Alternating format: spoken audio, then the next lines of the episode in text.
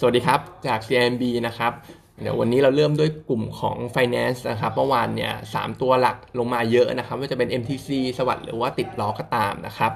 ซึ่งเหตุผลก็มาจากเรื่องของแคมเปญโปรโมชั่นของทางสวัสด์เขานะครับ ที่ลอนช์ออกมา ก็คือตัวดอกเบี้ย 11%เป็นระยะเวลาในสำหรับลูกค้าใหม่นะครับที่จะเข้ามาในช่วงของณปัจจุบันไปจนถึงจนสิ้นเดือนมิถุนายนนะครับแต่ก็ต้องบอกว่าไอ้ตัวดอกเบี้ย 11%ตรงนี้เนี่ย มันก็เหมือนเป็นโปรโมชั่นที่ค่อนข้างเรียกแขกของทางสวัสด์เขานะครับ เพราะว่าจริง ๆ แล้วลูกค้าใหม่ที่จะได้โปรโมชั่นเนี่ยมันก็ไม่ง่ายเท่าไหร่นะครับ สวัสด์เขาก็เซตเงื่อนไขต่างๆ ไว้ค่อนข้างเยอะ ซึ่งถ้ามีเงื่อนไขใดเงื่อนไขหนึ่งเนี่ยถูก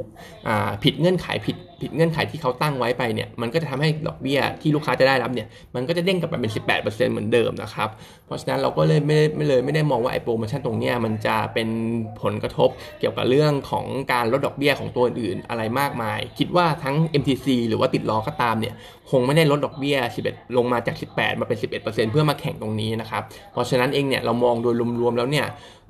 การแข่งขันเนี่ยยังสูงอยู่เหมือนเดิมนะครับที่คิดไว้แต่ว่าเพราะแต่ละตัวเนี่ยก็น่าจะยังมี loan growth ได้อยู่เหมือนเดิม เพราะฉะนั้นราคาหุ้นที่ dip ลงมาเนี่ยเป็นโอกาสเข้าซื้อนะครับ ซึ่งตัวที่เรามองว่าเป็น top pick ที่สุดสำหรับเราก็คือตัวของ MTC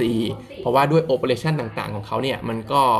อย่างเช่นพวก ROE หรือตัวเลขอะไรต่างๆเนี่ยมันก็เป็นตัวที่ดีที่สุดนะครับสำหรับ MTC ส่วน SAWAD เองเนี่ยถึงแม้จะมีการ JV กับออมสินและดูดูน่ากลัวหรือดูมี potential นะครับแต่ว่าก็ต้องบอกว่าณปัจจุบันเองเนี่ยเราก็ยังเป็น concern อยู่ ระหว่างตัวออมสินกับ SAWAD ไอ้ JV ตัวนี้เนี่ยว่าจะทำได้ตามเป้าของเขาหรือเปล่า คือเขา set loan growth ไอ้ target loan ไว้ประมาณ 20,000 ล้านบาท ซึ่งณปัจจุบันเองเนี่ยเรามองว่าด้วยการที่เขาพยายามทำโปรโมชั่นเยอะแบบเนี้ยมันก็อาจจะเป็นสัญญาณได้ว่าเขาก็ค่อนข้างลำบากเหมือนกันในการที่จะหา loan loan loan ไอตัว port loan ให้ได้ขนาดนั้นนะครับ ก็เลยไม่ได้มองว่าไอตัวออมสินกับ SAWAD เนี่ยเขาจะมี operation ที่มันจะ outperform ตัว MTC แต่อย่างใดนะครับ ก็เลย top pick เป็นตัว MTC นะครับรองลงมาก็เป็น SAWAD MTC เนี่ย target 74 SAWAD เนี่ย84 บาทนะครับ ส่วนงบที่ออกมานะครับ เอาเริ่มที่ตัวแรกก่อนก็คือตัวของ CPALL ตัวนี้เรามีการ downgrade ตัว EPS ลงมานะครับ ปีนี้ย21%ปีหน้าเนี่ย 10%ก็ target price เนี่ย จากเดิมไป 11.5 บาท ตอนนี้ target อยู่ที่ประมาณ 75.5 บาท ซึ่งงบ quarter หนึ่งที่ออกมาเนี่ย ก็ต้องบอกว่าค่อนข้างแย่นะครับ ติดอ่าต่ำกว่า consensus คาดประมาณ 24% net profit ออกมาประมาณ 2,600 ล้านบาท ซึ่งหลักๆ ถ้าดูไส้ในนิดนึงเนี่ยไอตัวของร้านสะดวกซื้อเซเว่นเองเนี่ยมันไม่ได้แย่เท่าไหร่ มันก็ in line นะครับ same store sales growth เนี่ยติดลบไปประมาณ 17%แต่ว่าที่แย่เนี่ยก็คือตัว equity income ที่หลักๆ ก็คือมาจากโลตัสนะครับที่มันต่ำกว่าเราคาดค่อนข้างพอสมควร อันนี้อาจจะเป็นเรื่องของตัว JV ที่เขาถืออยู่เนี่ยมันมีภาระดอกเบี้ยจ่ายค่อนข้างเยอะด้วย แล้วก็ net profit ที่มาจากโลตัสเนี่ยมันก็ต่ำกว่าที่คาด มันก็เลยทำให้ equity income ที่เข้ามาใน quarter เนี่ยแค่ประมาณ 30 กว่าล้านเท่านั้นนะครับ มันก็เลยต่ำกว่าคาดเยอะนะครับ งบก็เลย miss miss ไปพอสมควร ซึ่ง outlook ก็ต้องบอกว่าเราก็ยังไม่ได้มองต่างอะไรขนาดนั้นนะครับ แล้วก็มองว่าควอเตอร์สเองเนี่ยจะเป็น bot จะแย่กว่าควอเตอร์หด้วย แต่ว่าควอเตอร์สอาจจะเป็น bottom สำหรับตัว CPALL แล้วนะครับ ซึ่งเดี๋ยวควอเตอร์สเองเนี่ยไอช่วงต่อจากเนี้ยตั้งแต่ quarter หนึ่งนะครับเขามีการรีไฟแนนซ์เรื่องของ bridging loan ของเขา คือเขาพยายามจะรีไฟแนนซ์ rate จากจากเดิมเนี่ยเจ็ดจุดอ่าสี่จุดเจ็ดลงมาเหลือประมาณสามจุดสามนะครับ ซึ่งใน quarter สองเองเนี่ยมันจะมีค่าใช้จ่ายเกี่ยวกับพวก front end fee ที่เกี่ยวกับการปิดเงินกู้เดิมเข้ามาประมาณ 100ถึง150 ล้าน ก็จะทำให้ตัว bottom line ของ CPALL เนี่ยจะดูจะดูจะดูแย่ลงอยู่อย่างเรื่องของรีไฟแนนซ์นะครับ แต่ว่า quarter สามเป็นต้นไปเนี่ยไอเรื่องรีไฟแนนซ์ตรงเนี้ยจะมีการ save ดอกเบี้ยได้แล้วนะครับประมาณ quarter ละประมาณ 250 ล้าน onward เป็นต้นไปนะครับแต่ว่า outlook ในส่วนของ operation อื่น ๆของเขาเนี่ยก็มองว่ายังไม่ค่อยดีเท่าไหร่ตัวโลตัสก็ยังจะเรามีการปรับเป้าโลตัสลงด้วยนะครับ เกี่ยวกับ net profit bottom line ของเขา ตัว same store sales growth ก็อาจจะยังไม่ฟื้นนะครับสำหรับ CPALL เพราะว่าก็โดน wave 3เข้าไปก็ถือว่าน่าจะค่อนข้างหนักทีเดียวนะครับ upside ที่มีอยู่ตอนนี้กับ target price เรามันอยู่ที่มัน 20 กว่าเปอร์เซ็นต์ target เราอยู่ 75.5 ก็เลยยังแนะนำเป็นซื้อนะครับ แต่ว่า ไม่ไม่จะเป็นไม่จะเป็นต้องรีบซื้อนะครับ เพราะว่าราคาหุ้นเนี่ยมีโอกาสที่จะดรอปลงไปต่ำกว่า 60 บาทได้ จุดซื้อที่1เนี่ยคือ 57 บาท อาจจะเริ่มซื้อได้ แต่ว่าถ้าไหลลงไปถึง 55 บาทเนี่ยตรงนั้นก็อาจจะเริ่มทยอยสะสมเยอะหน่อยได้สำหรับตรงราคาหุ้นที่ 55 บาทนะครับส่วนต่อไปเป็นปตท GC นะครับตัวนี้ก็ออกมาค่อนข้างดีนะครับ net profit เนี่ยเนื่องจากตัวนี้สต็อกเกนไม่ได้เยอะเหมือนตัวอื่นๆนะครับ ก็เลยจะดีกว่าตลาดคาดไม่ไม่ได้เยอะเท่าไหร่นะครับ ก็ core profit ก็ 9,000 ล้านบาทนะ แต่ core profit เนี่ยค่อนข้างดีนะครับ บวกได้ 112% Q on Q แล้วก็ดีกว่าที่เราคาด 22%ด้วย พี่หนิงเขาก็เลยมีการอัปเกรดตัว EPS ขึ้นมา 41%ปีนี้ 19%ปีหน้านะครับ ตอนนี้ target สำหรับ GC เนี่ยอยู่ที่ 82.5 บาทแล้วนะครับ จากเดิมเนี่ย 79 บาท ซึ่งก็ต้องบอกว่าที่มันดีเนี่ยก็ถูก support โดยตัวของspread petrochem ทั้งหลายตัว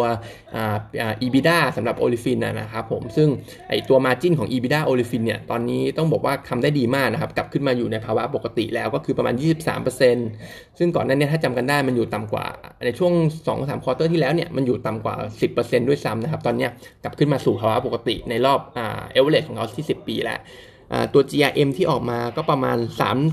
3.17 เหรียญต่อต่อต่อบาร์เรลนะครับผมมันก็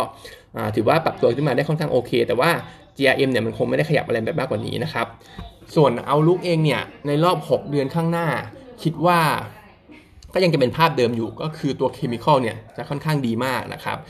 น่าจะยัง maintain sustain ตรงนี้ได้ แต่ว่าเรื่องของการกลั่นเนี่ยยังเฉยๆอยู่ เพราะฉะนั้นตัว GC เนี่ยก็คิดว่ายังซื้อได้นะครับกับราคาตรงนี้ แนะนำ target price อยู่ที่ประมาณ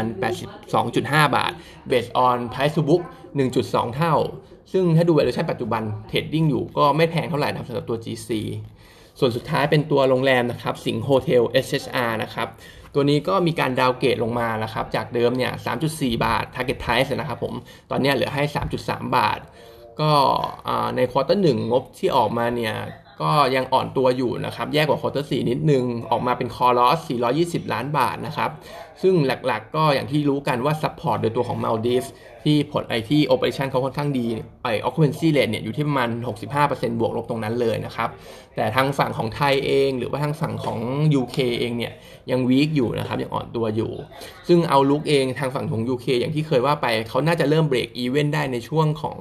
ครึ่งหลังของปี ซึ่งครึ่งหลังของปีเนี่ย earliest เราคาดว่าน่าจะเป็นในช่วงของ quarter สี่นะครับ เพราะว่าอย่างที่เคยว่าไปว่าตอนนี้เขาอยู่ในในใน process ของการ restructure อยู่ในการปรับโครงสร้างโรงแรมที่ขาดทุนเนี่ยจะขายทิ้งออกไปแล้วก็ไปปรับปรุงโรงแรมที่ยังกำไรอยู่นะครับ ส่วนในไทยเองเนี่ยก็อาจจะต้องไม่ไม่คาดหวังเท่าไหร่สำหรับในไทยนะครับควอเตอร์สเนี่ยอาจจะอ่อนตัวลงอีก เพราะว่าเรื่องของ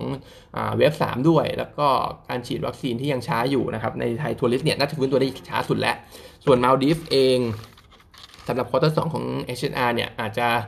ก็ต้องลดความคาดหวังลงอีกเหมือนกัน เพราะว่าตัวมาดีฟเองเนี่ยปกติช่วง quarters จะเป็น low season นะครับ เพราะฉะนั้นเองเนี่ยตัว H&R เราแนะนำเป็นซื้อก็จริง Target 3.3 พอมี upside แต่ว่า quarters เนี่ยอาจจะเห็นตัวหุ้นราคาหุ้นมันอ่อนตัวลงมาอยู่ เพราะว่ามันเป็นช่วง low season ของมาดีฟด้วยนะครับก็แนะนำเป็นซื้อ buy on dip นะครับผมก็รอราคามันมีความเป็นไปได้ที่จะย่อลงกว่านี้อีก แต่ว่าตัว HR เนี่ยก็เป็นตัวโรงแรมที่น่าจะ น่าจะดูดี น่าจะดูดีอีกตัวหนึ่งกับตัวมิ้นสองตัวนี้นะครับ เพราะว่าเขาเป็นเป็น global pay นะครับ ไม่ใช่ domestic pay ก็ target price เนี่ย3.3 นะครับ วันนี้ก็มีเท่านี้นะครับ